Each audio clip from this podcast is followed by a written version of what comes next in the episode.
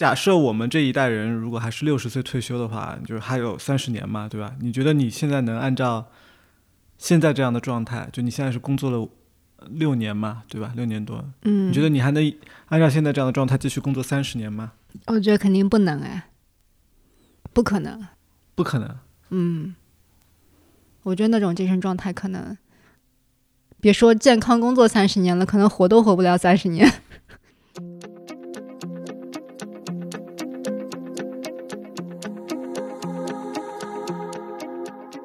你现在收听的是 UX Coffee 设计咖，我是 Hoka。我是 Rice Man，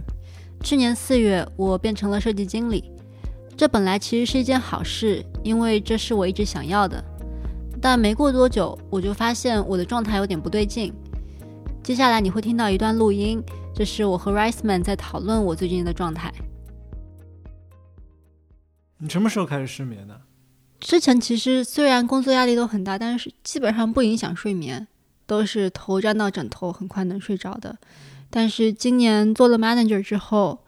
事情就指数级的增长，因为以前我只要管自己的事情，现在我就要管我这个团队的事情了。有很多信息其实是来不及处理的，但到了晚上夜深人静，然后不忙的时候，白天说过的话、听到的事情就会一下子冒出来，然后我就会去讲，哦，对我好像想过这件事情，我能不能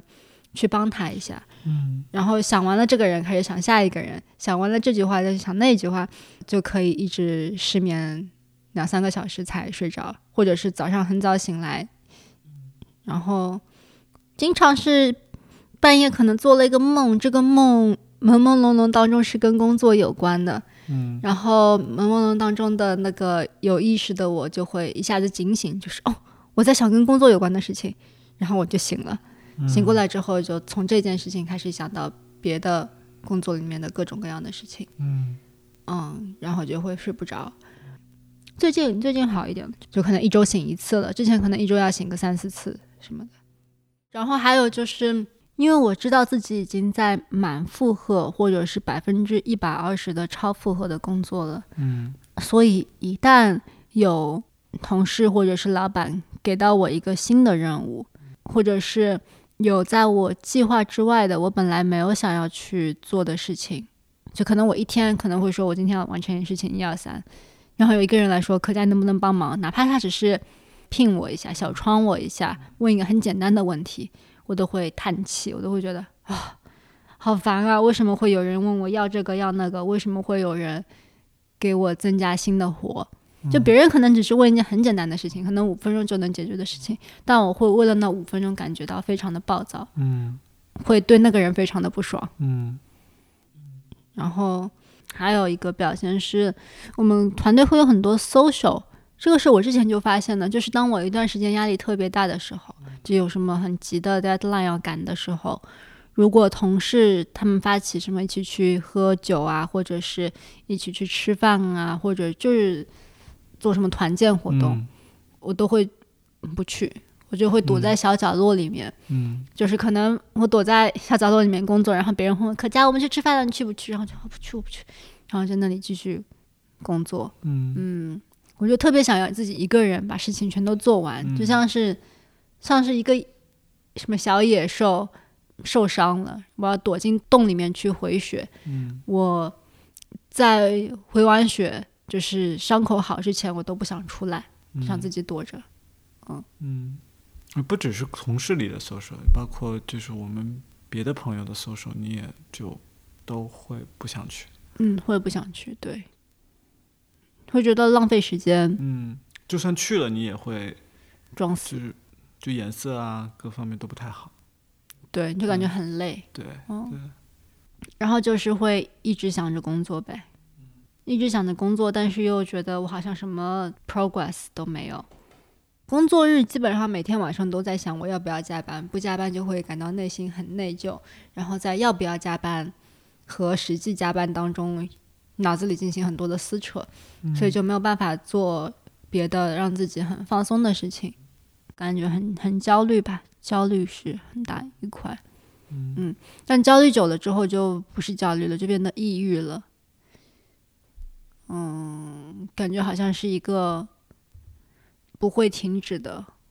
永远在奔跑的火车。可我现在只想让火车停下来，但是火车好像永远都不会停下来，感觉有点失控的感觉。嗯，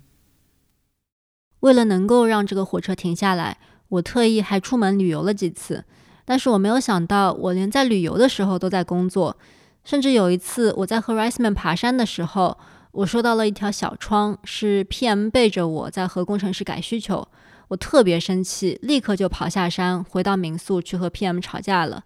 但吵完架之后，我就更生气了，因为我觉得我居然把休息的时间浪费在这种事情上面。然后还有一件事，就是我的身体也开始发出了一些信号，比如说有反反复复的溃疡，还有一直都好不了的胃炎。我觉得我好像应该要休息一下，但是我想一想，国内的大家都是九九六，我一周也就工作四十多个小时，我觉得是不是我的问题？是不是我不够努力？直到有一天，我听到同事提到一个词叫 burnout。burnout 这个词直译起来是烧干的意思。我听了就觉得这个词好像有点像我，因为我也感觉自己好像已经把自己的油给烧干了。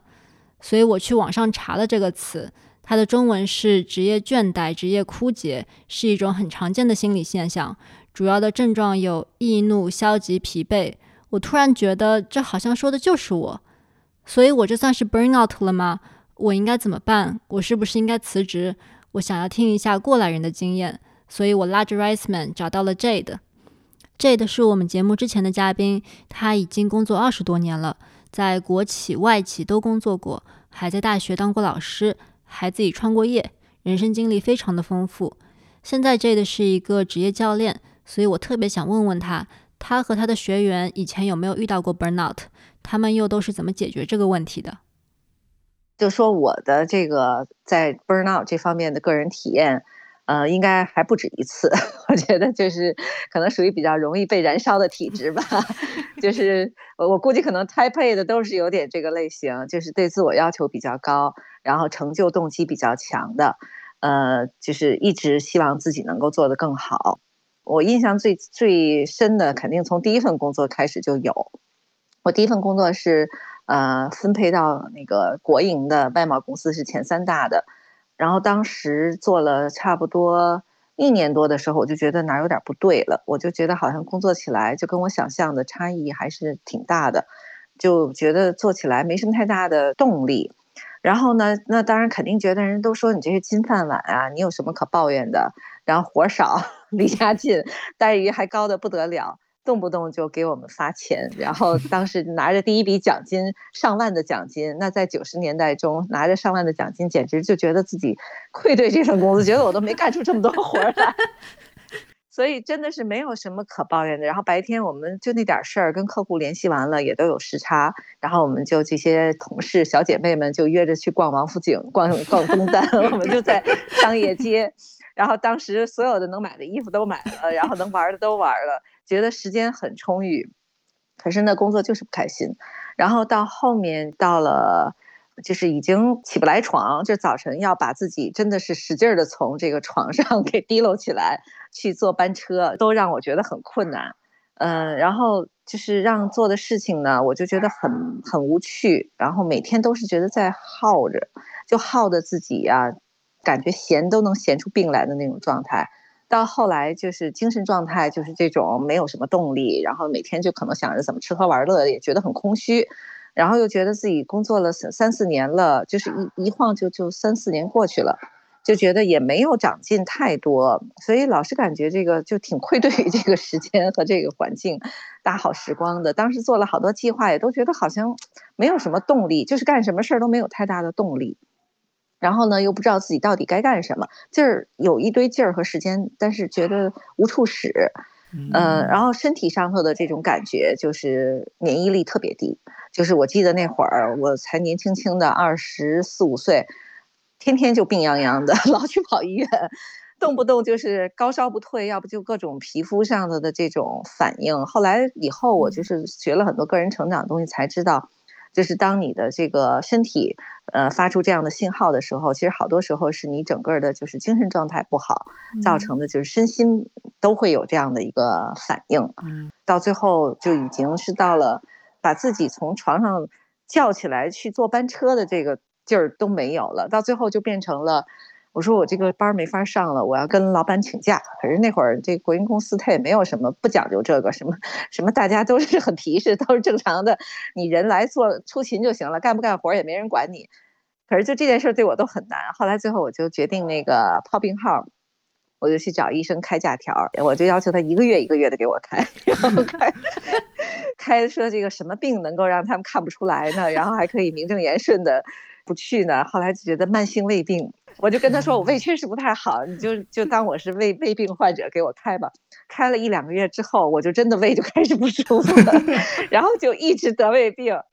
哎呀，就是整个人在家里待的也非常非常的蔫头大脑的。到后来就是我就干脆就不去了，就是我我身体不行了，彻底不行了，我要辞职了。就这样，就是呃逼着自己，实际上就是裸辞了。就是你你想，那真的是一个 burn out 到自己都已经没有办法。去唤醒自己的这个能量，去工作的这个状态。嗯，这个就就跟我我们通常意义上理解的 burnout 好像有点不太一样了，耶。不一样，就是就看起来你没有没没有人在烧你，就是嗯，这个烧。呃，不来自于，就是我们说现在很多的这种卷啊，就是大家互相竞争很激烈，然后工作超长，九九六什么的，事少钱多离家近，也能 burn out，就感觉挺不可思议的，嗯。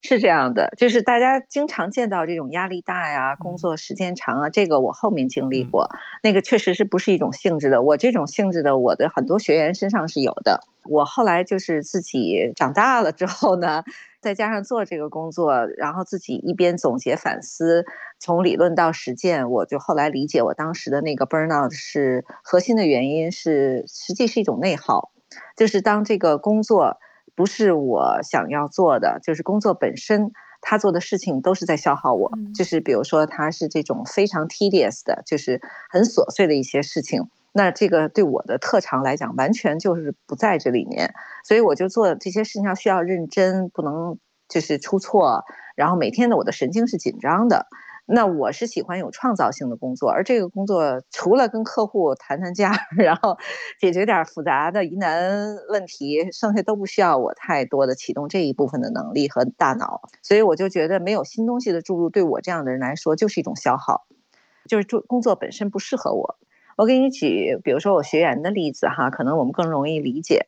你像我有的学员，他比如说一直在大银行里去做这种销售的工作，那要应付客户。然后要这个天天跟各种各样的人去应酬、去说话，基本上和人的工作可能占到百分之八九十以上。我辅导过一个做了差不多快二十年，十五年到二十年之间的，他要到我这儿来做职业转型和规划。然后之前我接触他的时候，我也觉得他很开朗，然后就是挺适合做这个的，而且在这岗位一直做到了总监，底下管着几十号人呢。他正好也有一个契机是要移民了，所以他说他打算为自己活一次，然后不打算为了这个挣钱，或者是说就是在这轨道上就这么跑下去，所以他想从头去看自己到底想做什么。那我们看这个人的这个过程中，就非常有意思的发现，他是一个很内向的人，他的这种很外向的都是由于工作的要求和他这个生存的要求，就是相当于后天去给他。训练出来这个样子，就这些能力是可以后天培养出来的。培养了之后，他如果天天在用这个，对他这种实际上本心里非常内向的性格，就是一个消耗。所以就是说，你让一个内向的人天天去做外向型的工作，他就是说，他说回到家的状态就是什么也不想说了，什么也不想做了，就想一个人待着，而且就是说。呃，内向外向不是我们表面看到的展露给别人的，而是他真正的能量来源是内内在的，还是通过跟别人互动外在的？所以，就是从我们真正的这个角度去看内向外向的时候，我发现他是一个很内向的人。他说，这么多年来，只有你一个人了解真正的我，他说他们都被我给骗了。嗯，然后。所以他也一直在，其实是说，就像骗自己一样，就说这个工作，哎呀，我也能做好，我也可以做，有什么不可以做的？可是到一定程度，他就，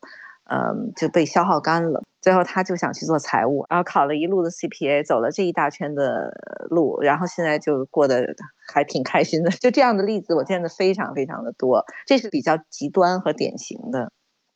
我觉得你刚刚提到的例子里面，还有包括你自己的故事里面，很有意思的一个点就是，好像从外人的角度来看。呃，不管是你的那位学员还是你，好像都其实是很胜任这份工作的。对，就是你说到这个学员也做到了销售总监，然后听起来你自己当时工作做的也挺不错的，对吧？对，所以就是胜任，就是你能不能做和你是不是真正的想做，这个就是我们职业规划要解决的两个问题。呃，就是你特别适合做。呃，和你有能力能把它做好，有的时候会有一些呃不一致的地方了。就比如说像，尤其对一些能力强的人或者可塑性很强的人，像这些工作需要的能力，基本上后天大部分都是可习得的，对吧？所以就是说，当我们不停的去训练自己，去培养自己，去补短板，那你像比如说像我的这个工作要求我特别的耐心细致，然后我就这个明显是我短板，我本身是一个非常 比较粗枝大叶的，但是我有战略思维。那那个工作，我就是怕我自己错呀，我就要精神高度集中的。然后我要数字数不对的话，我就多检查几遍。然后有的时候还会出错，所以就是搞得自己觉得很紧张嘛。就一干这种事儿，就会大脑就开始要调动全部的注意力去来做这个事儿。那你说我做的好不好呢？我最后我用我自己的很好的工作方法，保证不出错，我还是做的不错的。但是就是一个过程和人家。比较擅长做这个事儿的人，他付出的这个心血和这个能量是不同的。所以就是说，我们看大家的结果，你外在看这些工作，比如同样一个岗位，大家都做的还不错的情况下，其实你慢慢的，你日子久了，你就能分辨出来，谁做这事儿做的特别的自然轻松，啊，事半功倍，谁付出了很多，达到的这个也就是个 average 的水平。所以我们看到很多人在这岗位上不是那么的匹配。很多时候就是说，尤其我们中国人的这种韧性是很强的哈，什么东西靠时间、靠这个努力都可以达到，这个在一定程度上是可以的。但是走长了之后，你会发现这条路上慢慢慢慢人就流失了，就没了。那是什么原因呢？就是这个，你要一直持续的去花这么大的力气去维持一一个结果的话，你总有一天可能就会 burn out。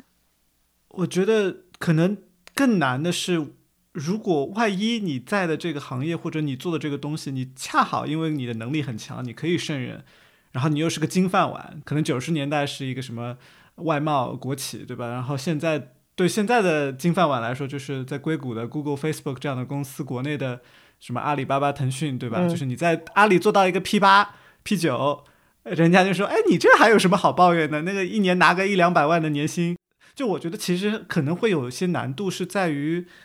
是不是外部环境和内在的那个感受不吻合？就是你的父母、你的朋友都告诉你你现在的工作很好，你也做得很好，嗯，会不会有这样的情况？就是让使得你更加去难以识别，是不是我现在是 stuck 了，或者我需要寻求帮助，我需要寻求一个转换？对，就是这个东西，就真的跟这个穿鞋和婚姻一样的，别人看你好不好，但是最后脚疼不疼？你在婚姻里是不是真的是？做自己做的很舒服，这个只有自己知道，对吧？所以就像我当时从这个金饭碗辞职，我是我们那届三十几个分配的毕业生，我们都是全国的佼佼者，能进到那儿相当不容易的。然后我就做了四年就辞职，我是我们那一届第一个。所以当时我父母也很不能理解，但是当时我是觉得，就是我这个心可能从第一年就有了，用了三年的时间说说服自己，也确实是很难，也不知道是自己太矫情了，还是这个太娇气啦，或者是自己适应社会能力有问题啊？你肯定会先 question 自己，对吧？所以就是先归结于自身的一些不够、不够优秀、不够努力。然后到了一定程度来找我的人，一般都是出于我现在就是已经极度焦虑了，或者是说我现在对现在这工作我真的是一点儿动力都没有了，就是已经会影响到你的身体或者是呃心理的一种状态。这会儿就是他接到接到这种信号来寻求变化的时候，我们才一步一步找到背后的一些真正的原因。嗯，那我们好像第一次啊，你的 burnout 是。因为你的个人特质和这份工作可能不是很匹配，对吧？对啊，那要不我们再聊一下你第二次的 burnout 吧？好，呃，第二次我就说比较大的吧，呃，零七零八年，当时的这个大环境很不好，然后那会儿我又执念，就非要在那会儿出来创业，也没有考虑什么大环境，可想而知，就是他的这个起步是非常艰难的，所以各方面的压力其实都很大。然后那会儿我的小孩儿也就刚刚一两岁吧，嗯，也需要我很多的精力和心力在那上头，所以就各方面的因素凑到一起，我就觉得。呃，我们那个行业又是猎头，猎头本身的客户和双方的这种候选人的压力就双重的都很大，所以我就把自己置于一个极其高压的一个环境中，当时还特别兴奋，觉得这个我创业的梦终于实现了，然后一定要好好大干一场，所以就是这个事情是我愿意做的，也是我自己特别有动力想做的，所以就是就像刚才咱们提到的，这个工作本身没有问题哈。但是呢，我就做的这个状态，就感觉越做越不好，就是经常就跟员工发脾气，然后对员工这个看不上，那个看不上，觉得他们都不努力，怎么就不像我这样努力呢？而且觉得他们怎么那么笨呢？我能做到，他们怎么他们就做不到呢？然后我因为我是老板，所以我就不用在心里头，我可能直接就露露在脸上和。平时跟他的交流中就流露出来了。我就记得我每天看着我们的这个销售数据，然后想着我们应该可以怎么样做得更好，然后就开始给员工弄 KPI 了。然后 KPI 呢，老觉得他们可能就是没有达到我心中的预期，是因为他们工作不够努力。嗯，要求他们就是做的工作量更多一些。既然你们没有那么聪明，你们就再努力点哈。所以就是这种想法，就是。就是很简单粗暴的，就是把它变成这个工作压力传递给下面的。就是我就经常在想，就我一个人这么大压力吗？你们看着每天都挺 happy 的，都挺轻松的，我得让你们跟我一样的这个紧张起来，然后要动起来，要出成绩。所以就是下班的时候，我还有。家嘛，还有孩子要照顾，而且我每天就是工作强度很大，所以我基本上到点儿我就走，我从来不加班。然后呢，我提着包就走了，然后他们呢都在那儿看着我。我首先就觉得特别内疚，我觉得你看人家看老板自己这个工作没有那么努力，我就会觉得嗯我不够努力。所以我每天从办公室里出来的时候，就觉得后背那几双眼睛 就像 烤着我。然后每天就像自己是逃出办公室的，就带着内疚、自责，也不见得人大家去看着我，可能都习惯，但是我就会觉得他们在看着我的一言一行，然后决定自己要付出多少，就是那种感觉非常不好。我就觉得这无数双眼睛在评判我，其实是我自己在评判我自己。嗯，就是这个就是一个刚才说的那个内耗。就是你每天的声音不停的在去苛责自己的时候，去觉得自己这样不好那样不好的时候，这个内耗就变成了压力，压力就变成了就刚才说输出去的那些表面现象。嗯，哇，我都难以想象你带着这样子的，就觉得有无数双眼睛在背后看着你，考着你，你这样到家以后的状态是不是也会？我其实到家里都在打电话，我就从上了那会儿，我先生每天接我，我从上了车就开始打电话，然后呢，到家里有的电话还没打完。然后吃完饭，可能该打电话还得接着打电话，所以其实我回家我一直都没有休息啊。然后要不就在做公司里头的一些其他的事情，就是脑子是没有停歇的时候。每一天就是还是想上班，也想给客户的 deliver 这些这个任务，然后挣着钱了，然后那个把人送到客户的公司，我也特别特别有成就感。可是就是阶段性的就会觉得自己就是疲惫不堪，然后就是耐心很差。然后自己呢就开始越来越不喜欢自己的样子了。我一照镜子，我都觉得很狰狞。然后我我的员工呢，我感觉我能想象到他们肯定在我这个高压管理下，他们可能也也挺崩溃的。所以后来我就意识到我状态特别不好的时候，我就去自己去上了一个 coaching 的课。然后在这过程中，就我就感觉呢，感受到我自己的一些成长的一些需求。然后就有一些这种呃选择，就是一些重点可能需要重新去画一下。而且我同时就是也意识到了这份就创业的工作，嗯，这是我一直想做，但是我不是特别适合就是这种有业绩压力的这种创业。我对压力的这种反应是很大的，所以我老是自己给自己好多这样的，就是这种声音也好啊，对自己的这种要求也好啊，就是这种内耗是很大的。所以内耗多了，自己就跟自己没有办法很好的相处了。后来就是也做了个决定，可能我觉得长期来讲，自己独立创业又是做这样的一个 business，可能不是真正长久来讲适合我的。我还是需要有生活，所以这也是因为这个过程，到后来就是清华有了这样的机会的时候，我后来想了想，我我就是把挣钱这个事儿就放下了，在薪水上有一个非常大的牺牲，但是我做了我特别想做的那一部分的事儿，就是把销售的东西就都基本都去掉了。所以到清华，我在做老板的时候，我的员工到现在都跟我关系特别好。他们后来都说没见过我这么好的老板，我心想要没有上一次那么那么糟糕的 做老板的经历和自我提升，我可能也做不到那个状态。所以你的第二次 burnout，这份工作你本身是喜欢的，大部分喜欢，或者说你是能找到意义感的，对。但有一部分的创业的压力和跟销售比较相似的那部分的压力是你没有那么喜欢，对。还有就是听起来还有是对你的生活的一个。侵蚀是你不喜欢的地方。对，就你刚才这几点抓的特别好。就是我通过这个过程呢，我能知道我整体这个工作，比如说百分之八十是我喜欢的，但是它都卷在一起。你没有经历过这样的这种 burnout，你很难分辨说我到底哪一部分我不喜欢。你可能就每天就这样按部就班的就一直走下去了。那有了这样的一个状态，我把这百分之二十到底是什么给找出来了。找出来之后，所以我在下一个工作。就可能只有百分之十，甚至都不到，是这我不喜欢的这一部分。嗯，那虽然这个你不喜欢的部分只占到这一份工作的百分之二十，就是从百分比上感觉上是一个很小的一部分，但是感觉这百分之二十对你的生活，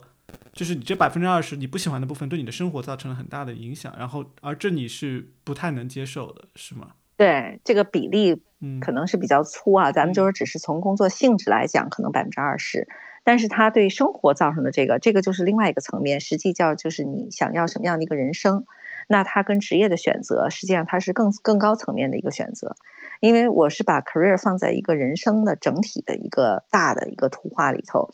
那你肯定职业它是在从属于你的生活的你想要的一个状态之下的。你像过去年轻的时候，我认为我的价值观就是事业第一，所以就是对事业的要求是非常高的，然后自己一直在事业上一直在往上走。我上 MBA 之前，我的这个对自己的人生的规划就是以后要做公司的 CEO 的，当时是特别特别有这个 ambition，所以就是去读了那个 MBA，也是为了我觉得往我这个 CEO 这条路上迈进一步。可是等后来有了小孩儿，我的这个价值观其实发生了很大的转变。就是我觉得事业对我到后面我意识到了之后，就是说家庭和孩子和我自己的，就是说生活的就是饭的这一部分，对我来讲还是挺重要的。那事业呢，是他实现自我价值的一部分。所以为什么我一直就说特别追求这个事业是不是有意义感？到后面我就把钱的事儿放下了。以前。那个往哎往 CEO 那条路上走的时候，我的另外一个标准就很简单，就是哪儿给钱多我就去哪儿，因为钱也代表着一个事业上头的一个成就嘛。所以那会儿的标准就是就是那样的。到后面你看我能去，就是薪水降了不知道多少，能够到高校，能够后来自己去做这种工作室，就全都是我觉得越来越满足于我对事业的一个价值的一个定位，就是已经过了它是我的一个。就是获取财富的这么一个工具，或者是证明自己的能力、证明自己的社会地位，它已经变成了我内心深处我认为这个什么东西有价值，我的价值在哪里？它通过工作给我的这么一个场合去体现出来。但是就是他，我的事业就随着我年龄增长，在我的生活中占的比重或者精力吧，就是时间花的也不少。但是在我的经历上，感觉就是我的生活更加的丰富多彩。会有很多的这个不同的组成部分，事业只是我其中的一部分，但年轻的时候，他可能是占到了我绝大多数。嗯，我觉得这个状态就特别好。嗯，那像你刚刚聊到的你自己的 burnout，还有你学员的 burnout，就听起来好像你们都到了一个已经呃比较 burnout 的状态了。就是你们可能会觉得很累，或者是很容易生气，这些状态就都已经不太好了。嗯，呃，所以我想知道你有没有什么办法可以去避免自己进入呃这样一个比较 burnout 的，然后不太好的这样一个状态。嗯，我觉得这个就好像如果我们说我们这个人生一路上没有坎坷。一路那个健康快乐，这都是一个 wishful thinking，对吧？不可能实现。所以我觉得在职场上不遇到这个也是一个很理想的状态。我觉得从我自己看这么多人，包括我就是一路走过来的四五十岁的这些人，嗯，我觉得人多多少少都会碰到。但是呢，碰到了就是说，嗯，你是让他变得很糟糕，就躺下再也起不来了，从此退出江湖了也有。那那就是已经真的是被打垮了，弄趴下了。还是说，在我们开始感觉到已经有这个苗头的时候，就是更加的提升这个 self awareness，然后及早的去干预，及早的去找原因，然后有针对性的去解决。我觉得可能这个更现实一点吧。我也不认为我后面就再也不会 burn out 了。就是我觉得人这一辈子就是一直在一个找平衡的一个过程中，职业是，生活也是。所以就说，我们遇到什么样的环境，碰到什么样的事情，就去处理什么样的事情，也不用害怕。遇到了，感觉自己现在没有力气了，然后做事提不起兴趣来了，就歇一歇，至少头脑里歇一歇，然后给自己放个小假，然后呢，去跟一些有经验的人聊一聊，赶快再去重整旗鼓。你每一次变化都是来自对现状不满嘛？那你变化如果变化好了，更加。贴近你自己想要的东西，更能发挥你的能力。这个环境是你更舒服的，那这几个都具备，天时地利人和，那你肯定会做得更好。嗯，哎，我很喜欢这个答案哎，就是我们不一定要非要去避免，想方设法的去预防这个 burnout，但是碰到了，可以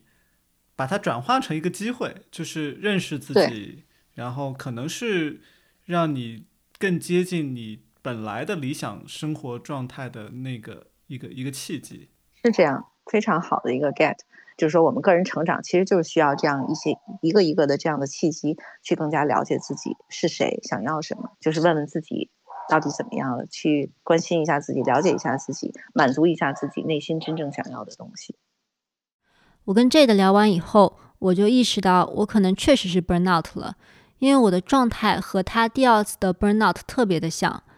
Jade 说，burnout 是一个契机，让我们去思考外在和内在到底哪里出问题了，哪里可以做出一些改变。所以我想了一下，我的压力来源到底是什么，然后也跟我的咨询师聊了一下。接下来你会再听到一段录音，这是几个星期以后，我和 Riceman 第二次讨论这个问题。广告之后，我们马上回来。本期节目由 UX Offer 赞助播出。如果你喜欢我们这档播客节目，那你也很有可能会想去 UX Offer 的公众号看一下。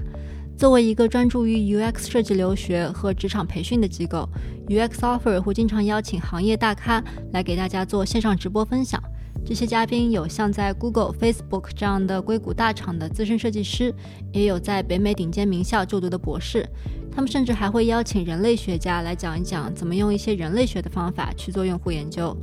如果你对像这样的内容感兴趣，你就可以去关注他们的公众号，这样就不会错过他们的直播课通知了。微信搜索 UX Offer，U X O F F E R。那你讲讲你你自己 burn out 的原因吧，因为你这几周这两个月好像也一直都在跟你的咨询师聊这个事情，对吧？就你觉得你为什么会会 burn out？我觉得可能就是有。两个比较主要的原因吧，一个是因为工作量太大了，我觉得这个是很明显的，也是比较容易看出来的一个问题。就是像我之前可能一天要工作九个小时左右，嗯。你是实打实的九个小时，嗯，对，就不算休息，不算吃饭的，就连厕所上厕所都不太算。呃，对，不怎么上厕所。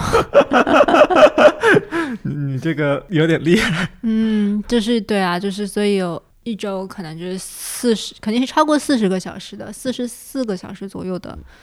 实际的工作的时间吧。嗯，而且我是真的有事情做啊，就也不是没事情做，嗯，就是一直有工作量很大。但那你是知道工作量大的咯？就是你当时有意识到你的工作量已经可能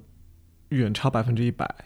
那个时候太忙了，嗯，忙到你都没有时间去思考我的工作量到底有多大。说老实话，嗯我只能感觉到我一直在对别人抱怨，嗯，我一直在跟别人说，哦我最近好忙哦，最近压力特别大，我最近事情很多啊，快疯了。就，但是是没有时间去想我是不是事情太多了这一件事情的，嗯就没有办法去进行这么 meta 的反思，根本就是在事情在处理事情当中，嗯，没有办法去回过头来看我到底有多忙的。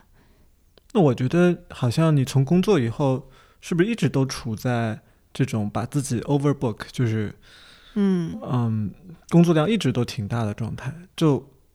包括因为正好去年我们一起做绩效考核那会儿，嗯。正好一起互相看了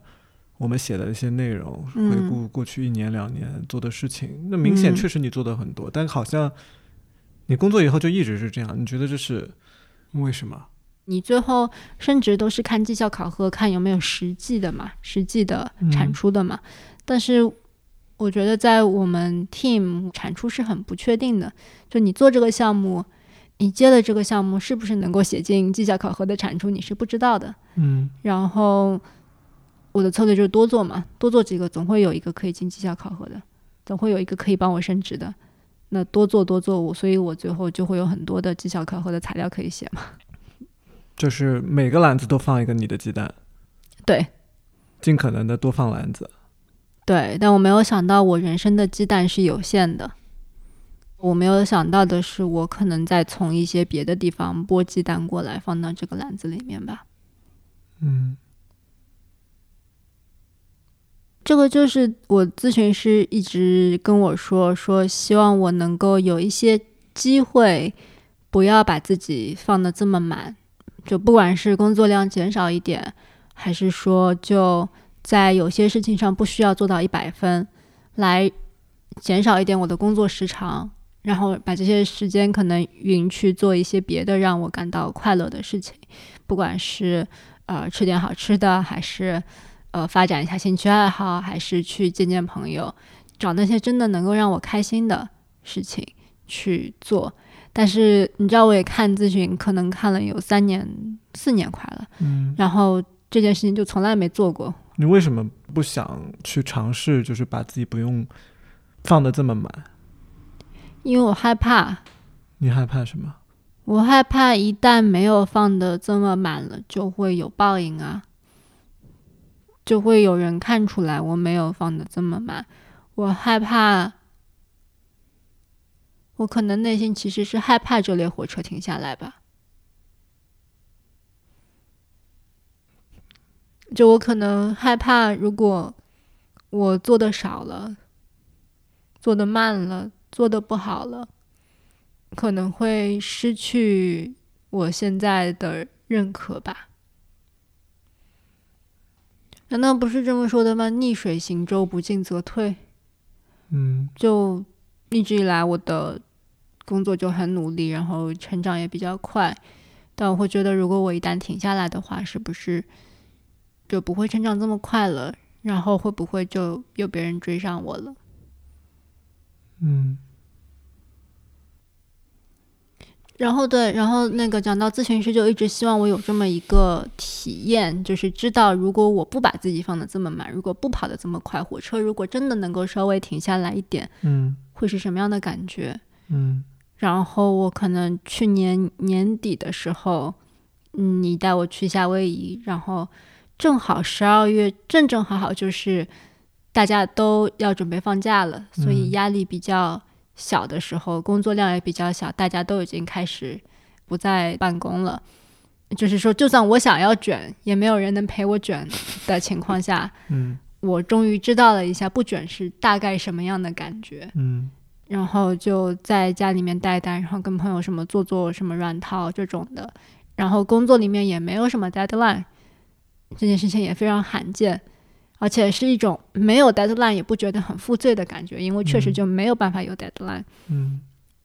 我那个时候出乎我意料的觉得过得特别的开心，出乎你预料，对你没有想到自己会喜欢那样的状态吗？我没有想到我自己会喜欢那样的状态。嗯我一直以为，如果我感觉自己什么都就没有在做什么正事儿，嗯我会觉得自己是一事无成的 loser 的感觉。嗯，但我没有想到，如果我做的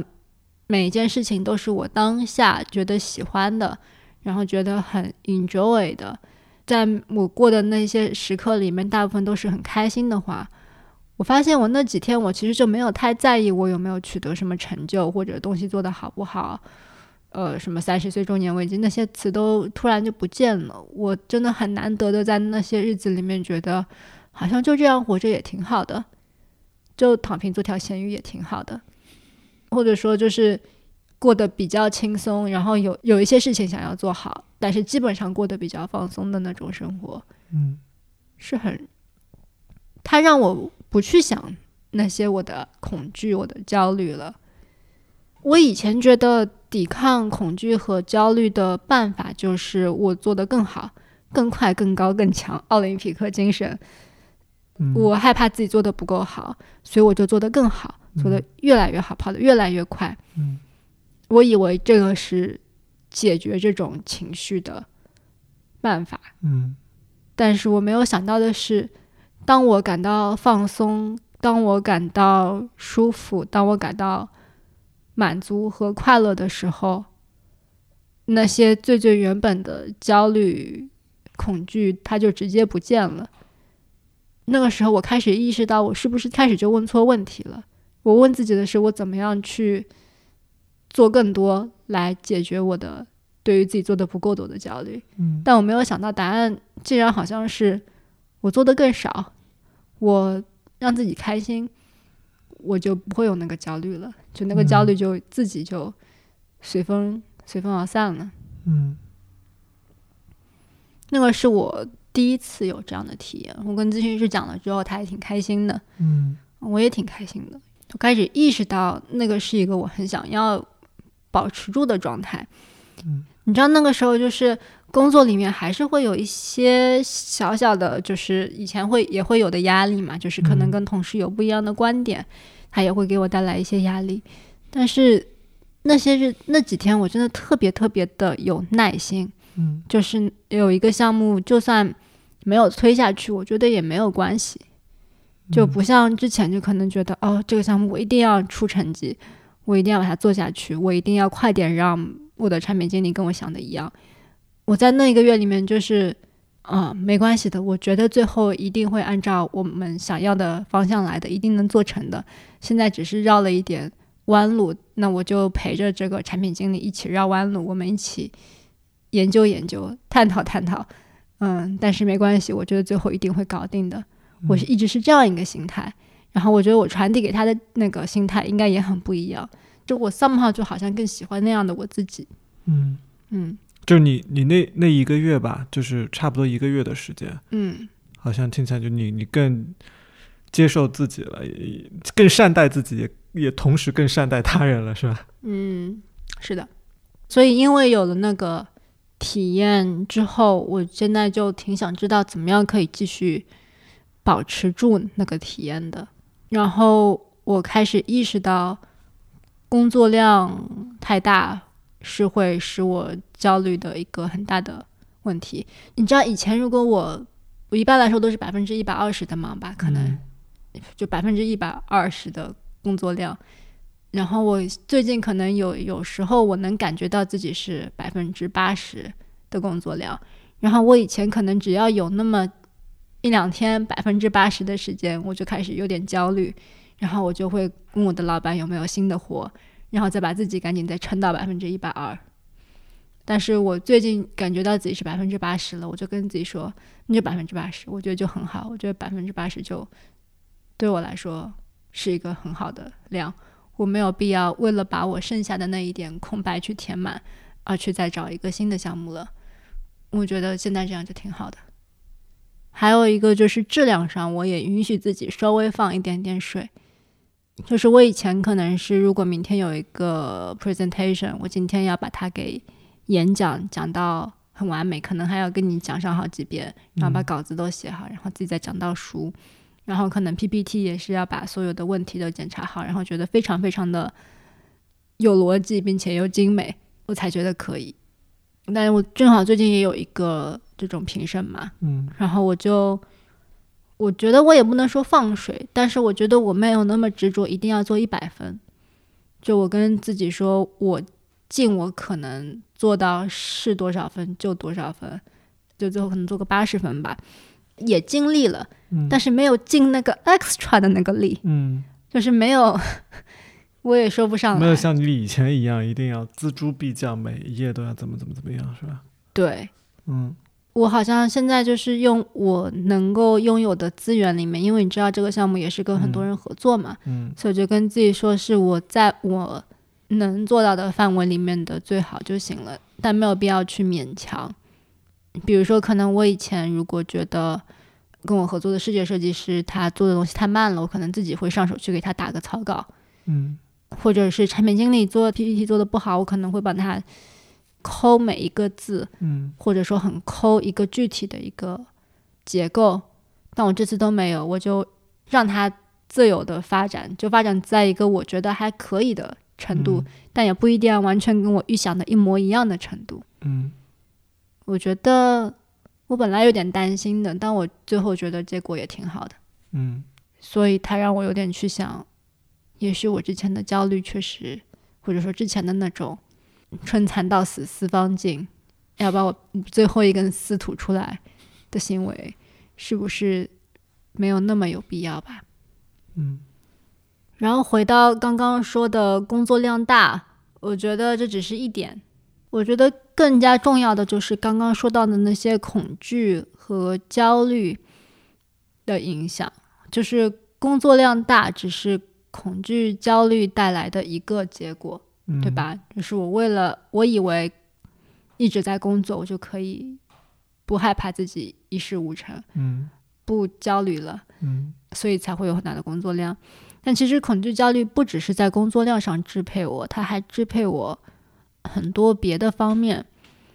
它很多时候是跟比较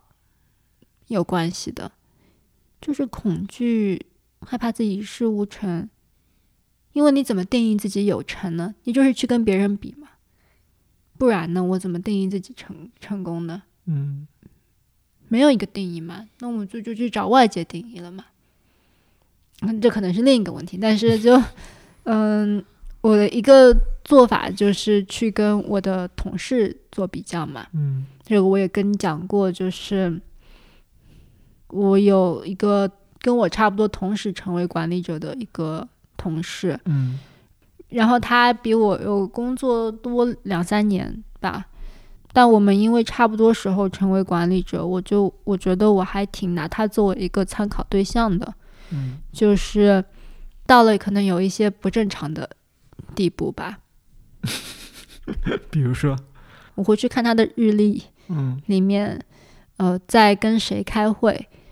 比如说他可能组织了一个他的团队嗯。和他的呃什么用户研究和嗯他的视觉设计师的一个两周一次的组会，嗯。然后我没有，然后我就觉得很焦虑，我就觉得他好像在做管理者应该做的事情啊、我好像没有。嗯。然后他可能跟别的管理者也会有一些就是月度的一对一的会，然后我也没有，嗯然后我就又会感到有一些焦虑。包括他在会议里面一个很大的会议里面，他会代表大家去说一些比较有争议的想法，我又没有，因为你知道做管理者这种东西是很很难有标杆或者说怎么样，就是一个标准的，因为管理者是产出几乎像没有一样的嘛，就不像实在，对，嗯就不像你做一个那个普通设计师，你就可能有你最后的产品的这个发布，它是一个很实际的、很能看到的，包括最后的影响力、数据都可以看见的一个衡量方式。嗯管理者真的是一个毫无，我觉得就是一个很难去衡量的东西，因为就像我这种又做了一年不到的。你也很难看出来我对整个团队有什么样的影响。嗯我觉得有我没我没差啊，说老实话。嗯我就觉得很很焦虑，因为这个。然后包括我之前一开始跟你讲，就是觉得我做管理者，我就觉得自己要以身作则，我就觉得我要去证明我是值得这个岗位的，就是有很多自我证明的成分。其实这有点像我一开始做设计师的时候，是不是也有很多自我证明嗯的需求，就是想要证明给别人看，我是一个可以成为设计师的人，我的能力是足够的。我觉得现在也有点这个情况，因为我也是刚刚做管理者，所以有一点想要证明我是可以做好的，或者是有时候别人邀请我去一个，我会去看别人的 calendar，然后别人的 calendar 可能他被邀请去了某一个会，然后我嗯没有被邀请去，我就觉得是不是说明我他觉得我不重要，这个会议组织者觉得我不重要，嗯，然后我就会生气。嗯就你可以想象，但你知道我们工作就是跟人接触很多的嘛，嗯所以凡是要跟人接触的地方，都变成了对我的一种考验，嗯，就是别人到底觉不觉得我重要，需不需要你？需不需要我？对。然后我意识到这个东西可能不只是需不需要我，我还觉得他是不是喜欢我。我去想，这个人是不是喜欢我？因为这个事情，你说的喜欢是就是喜欢我这个人，嗯喜欢跟我合作，嗯嗯，我会想到那个程度。就是如果一个比如说用户研究，他邀请了产品经理，没有邀请我，我会觉得哦，他觉得我不重要，因为我不是做决策的，还是他嗯不喜欢跟我合作，嗯我都会去想，嗯。但是我跟咨询师聊，我就意识到，他或者说他帮我意识到，我好像把别人需要我跟别人喜欢我联系在一起了。嗯但是需要和喜欢是两回事，需要和爱是两回事。嗯，你想在工作里面寻求很多的爱，嗯，就咨询师让我意识到需要和喜欢不是一件事情之后，我觉得这个对我来说是一个很 liberating，算是解放思想的一种一种感受。真的，就你之前没有意识到你在工作当中去寻求爱是吗？我意识到了。嗯但我没有意识到我的这种对于爱的判断是从他们有多需要我上来判断的，嗯而这个判断这两个逻辑链是断的，嗯，就是需要跟爱没什么关系。就一个一个同事邀请你参去参加他的会，并不代表爱他爱我，当然不代表就就这么讲出来，你你自己都会笑是吧？对，但是我内嗯心一直是这么相信的。嗯这爱可能是一个太深的词，但就是喜欢或者说、你知道吗？就是对你这个人的认可或者怎么样。嗯但我现在觉得就没啥关系啊，确实没啥关系。嗯现在我在遇到这样的事情的时候，真的有人不邀请我的时候，就跟自己说需要不等于爱，我就好了，我就没有感觉了。你你现在在看到你的同事被邀请去那些最近也有啊，最近有一件这个事情啊，我一开始第一秒钟还是、哎又来了，嗯第二次就是第二秒就是需要不等于爱，第三秒就是我找他就说你能把我邀请进去吗？他说好的，结束了。但以前我可能就会思考他为什么不邀请我，是是不是我跟他上一次交流的时候我做错了什么？是不是嗯他不喜欢我？是不是他觉得我很没用？他是不是对不需要我？不喜欢我？我就会反复的思考这到底是怎么一回事情，然后也你知道这种事情也找不出一个答案，你只能跑过去问他你为什么不邀请我，然后百分之九十九他会说我忘了，嗯，对啊。但光是这个思考本身，可能就我就已经花了可能十几分钟吧。但你看，在另一个世界里面，在我在这个平行世界里面，我花了三秒钟我就解决问题了，嗯就直接问他，那你就邀请我呗。他说好的，嗯然后他说 I'm glad you can make it，嗯 就 OK 了就好了，就不要为小事赋予意义，真的是这样。嗯嗯，然后我就跟咨询师聊的时候，我就意识到我有很多的，我把很多的精力都放在了这种焦虑上。其实它是一种内耗吧，我觉得，嗯因为我没有什么实际的产出，我都在想我做错了什么，别人是不是喜欢我，都在猜想嗯别人的别人的感受。嗯而这一部分的焦虑，百分之九十可能都是不需要的。我现在觉得，嗯，所以我现在在做的一件很重要的事情，就是当我在因为这些人际的事情，想要去向我的同事去寻求爱，或者是寻求这种认可的时候，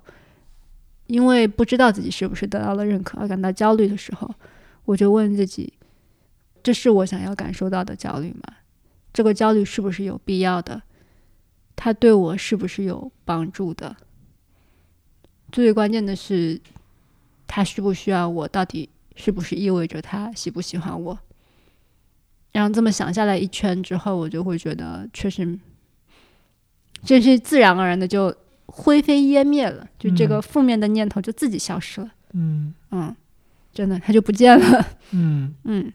就你就停留在这个焦虑的情绪上，稍微想那么一下，对，嗯而不是立刻去想，哎，我焦虑了，我应该怎么办？我应该怎么解决这个问题？嗯，或者是去开始那个无边无际的 train of thought，无边无际的火车。嗯一开始说什么希望火车停下来，那个火车也可能是我自己的负面思想的火车，嗯，它不只是这个工作的列车。我现在就故意让它停下来。对，嗯跟 Jade 聊之前，我好像觉得我确实以为 burn out 是一件很了不得的大事。嗯我会觉得天哪，我都已经 burn out 了，我是不是这是不是一个很难过的坎？嗯，我是不是遇到了我的人生的挫折？嗯我是不是应该来做出一些改变？这是不是说我应该要换工作了？嗯我真的是这么想的。但是跟 Jade 聊完，我就意识到，我可能还会经历很多很多次的 burn out，这只是其中一次。嗯然后也不是每一次的 burn out 都一定非要换一份工作的。可能对我来说，我就分析一下我自己的情况，然后尽可能的维持在一个好的状态。因为我觉得对我来说，这个问题是更根本的问题，嗯就是我可以换一份工作，但如果我对于工作的期待不变的话，我对于我自己在工作中的投入的期待不变的话，我觉得很快就会来下一次的嗯 burn out 的。我觉得换工作是没有帮助的，对我嗯来说。我现在想要做的就是尽可能的让自己保持在一个比较好的状态，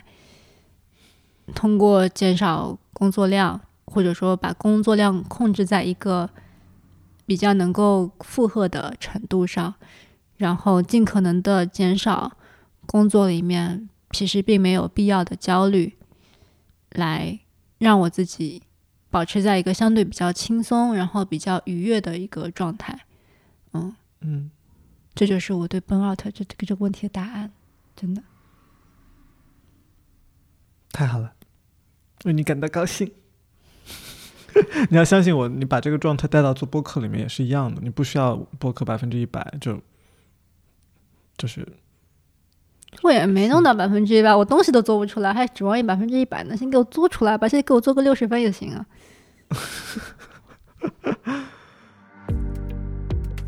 就像你刚刚听到的那样，我在做这期播客的时候，又进入了有点 burnout 的状态。但是跟之前不一样的是，这一次我知道这又是一个契机，来帮助我了解我自己。我相信我一定可以从这个状态里面走出来，所以我不再害怕了。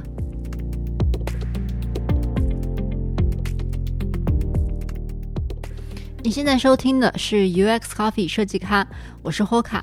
这期节目由我和 Riceman 联合制作。你可以在任何的播客平台搜索 UX Coffee 来订阅收听我们的播客节目。我们在微博、微信、Twitter 上也都叫 UX Coffee 设计咖，关注我们就可以第一时间知道我们的节目更新信息。